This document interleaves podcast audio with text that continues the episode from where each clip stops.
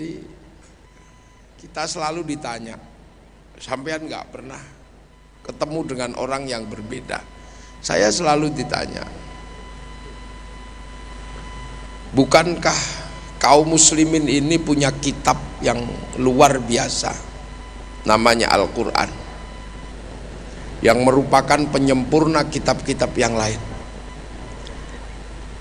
Tapi kenapa yang lain maju, yang Islam kok gak maju-maju?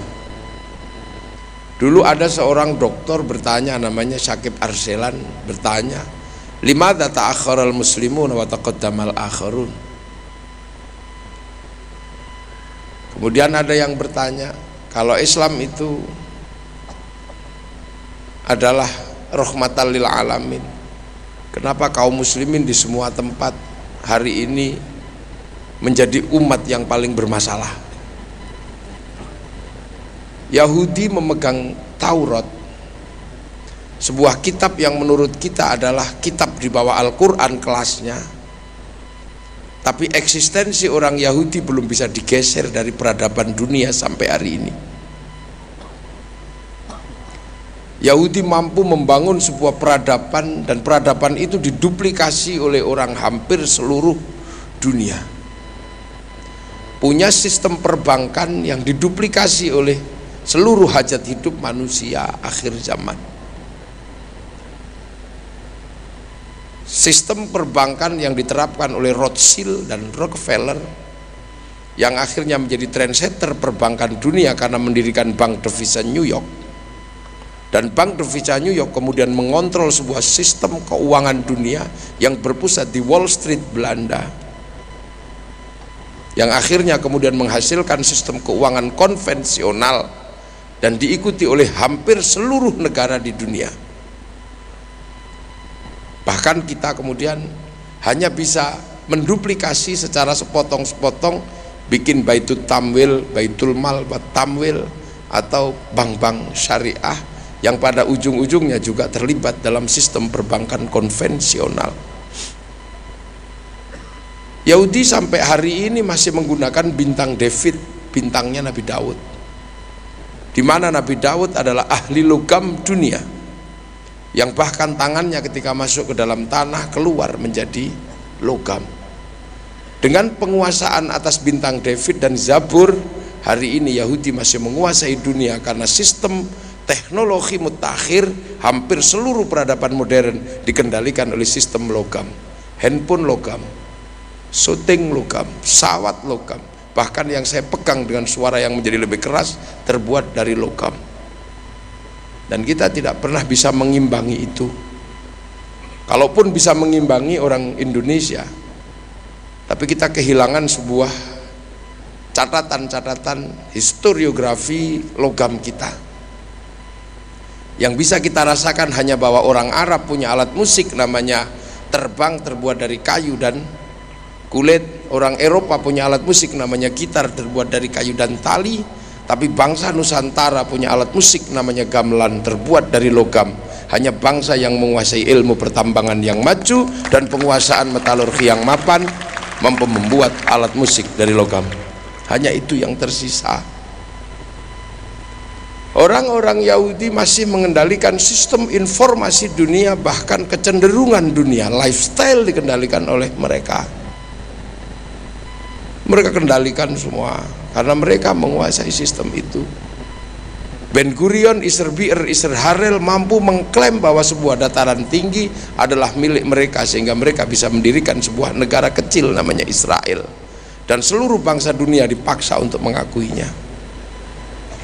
Dan hari ini kita bisa melihat betapa bangsa Yahudi bergerak dalam seluruh lini dalam kehidupan. Ini nggak bisa kita bantah bahwa yang kita sebut ya'lu wala yu'la berhadapan dengan fakta bahwa yang lebih tua tetap lebih senior dan lebih profesional. Bangsa-bangsa Amerika diilhami oleh gerakan-gerakan orang Yahudi Bahkan film-film Hollywood akhir-akhir ini banyak diinspirasi oleh orang Yahudi. Sebuah film yang sangat terkenal yang sering kita dengar dengan judulnya Harry Potter terinspirasi oleh sebuah sekolahan sihir namanya Brotherhood of Snake yang didirikan oleh Inguswan seorang ahli sihir yang terkenal di Amerika pernah memindahkan tanknya Soviet dari tempatnya ketika perang dingin sehingga dia diangkat menjadi divisi perdukunan di Amerika namanya Star Wars dibuka tahun 76 ditutup tahun 96 sekarang pensiun dan mendirikan sekolahan Brotherhood of Snake yang menginspirasi J.K. Rowling ketika dia harus menulis Harry Potter ini adalah inspirasi dunia suka tidak suka dan punya murid sekolahan yang paling terkenal namanya David Copperfield dan kemudian sekarang menginspirasi anak-anak muda karena murid salah satu tokoh tarekat mereka yang namanya Kabbalah menjadi idola dunia yang namanya Lionel Messi pemain sepak bola lah ini suka tidak suka Sekarang kita bergeser ke Injil. Diberikan kepada Nabi Isa. Nabi Isa sampai hari ini dengan sekian pengikutnya mampu menjadi bagian dari trendsetter dunia. Punya sebuah pusat kota besar namanya Vatikan dengan dipimpin oleh seorang paus. Mengendalikan sistem kerajaan agama yang tersebar ke seluruh dunia yang bernama kardinal. Punya pengobatan-pengobatan yang maju, punya rumah sakit-rumah sakit yang maju. Dan mampu mendesain sebuah negara yang namanya Amerika dan Inggris yang kemudian tergabung dalam White Anglo-Saxon Protestan atau yang dikenal dengan UKUSA United Kingdom United States punya tokohnya yang sangat terkenal namanya William Donovan yang mampu mendesain CIA sehingga menjadi pengendali dunia. Islam ada di mana? Kalian harus jawab. Malik Maulana Malik Ibrahim ada di mana? Sunan Kalijaga ada di mana? Sunan Ampel ada di mana? Dan seluruh PT KIN akan ada di mana dalam situasi seperti ini? Kalian harus jawab. Karena kalian harus berada di putaran itu apalagi sekarang. Ini zaman milenial. Zaman yang tidak pernah terbayangkan sebelumnya. Di mana kita bisa melihat aneka ragam dunia dan kita bersatu. Atau mungkin kita harus mundur ke belakang. Baik kalau kita nggak bisa maju kita mundur ke belakang. Bagaimana Islam mundur ke belakang? Karena Islam ternyata ditarik mundur ke belakang oleh Allah Allah menarik Islam ini ke titik nadir kehidupan agar menjadi umat masa depan. Tapi jarang kaum muslimin yang rela untuk menarik titik nadir ke belakang. Kaum muslimin sehari disuruh sholat sebanyak lima kali. Menghadap ke mana? menghadap ke Ka'bah. Orang hanya membayangkan bagaimana beribadah melihat Ka'bah memandang Ka'bah berebut merebut Ka'bah. Tapi tidak ada yang ingat bahwa sebenarnya manusia ditarik ke belakang agar menjadi umat masa depan agar tidak lupa asal usulnya Kenapa ditarik ke belakang ke Ka'bah? Karena Ka'bah adalah inna awwala baiti wudi'alin nasi lalladhi bibakkatam mubarakah.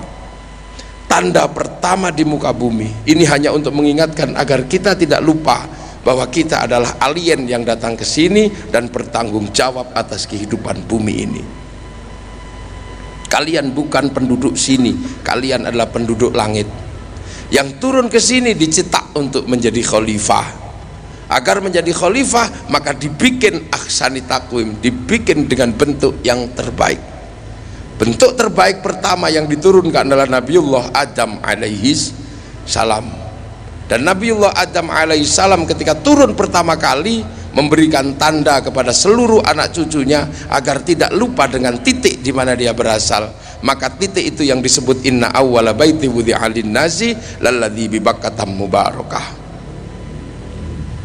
jadi bayangkan kaum muslimin umat Nabi Muhammad setiap hari ditarik ke titik paling belakang agar apa? Tidak lupa asal kejadiannya. Setelah itu kaum umat Nabi Muhammad ditarik lagi ke belakang apa? Disuruh ibadah haji. Apa ibadah haji? Ibadah puncak untuk apa? Wukuf di Arafah Wukuf di Arafah ini sebenarnya kita disuruh apa? Disuruh kembali ke titik awal manusia bertemu di muka bumi. Namanya Jabal Roh Rohmah. Jabal Rohmah adalah titik awal manusia ketemu sebelum berbangsa-bangsa dan bersuku-suku. maka kalau kaum muslimin ditarik ke Jabal Rohmah kaum muslimin harus punya mindset bahwa kaum muslimin harus mengerti bahwa seluruh manusia berangkat dari titik yang sama dan dari titik yang sama itulah manusia menjadi berbeda-beda. Dari Jabal Rohmah pertemuan Nabi Adam dan Siti Hawa berpindah-pindah menjadi bangsa dan suku. Yang di Arab tetap cantik tetap ganteng. Yang di Eropa tinggi besar rambutnya merah. Yang di Afrika hitam gosong kayak kopi goreng. Yang di Cina tembem-tembem sipit-sipit. Yang di Indonesia berubah menjadi kecil-kecil pesek pesek umat Nabi Muhammad harus dibekali kepada pada satu titik di mana manusia berasal. Karena umat Nabi Muhammad sudah menjadi umat yang ketemu antar bangsa ketemu antar suku. Umat Nabi Adam belum ketemu siapa-siapa hanya ketemu dengan dinosaurus. Umat Nabi Idris hanya ketemu orang satu kampung. Umatnya Nabi Musa hanya ketemu orang Mesir dan orang Filistin. Belum ketemu sama orang Madura belum ketemu sama orang Eropa. Belum ketemu sama orang Sumatera. Apalagi Sumbawa belum ketemu. Jauh masih.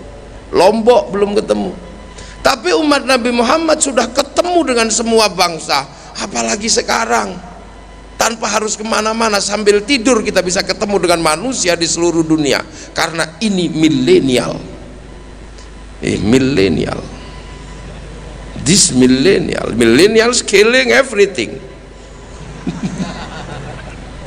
ini dengan ini kita bisa lihat tanpa harus ke Afrika kita ketemu orang Afrika. Ketik aja bokong Afrika keluar. Loh, ketik saja India keluar, kinjeng kawin keluar.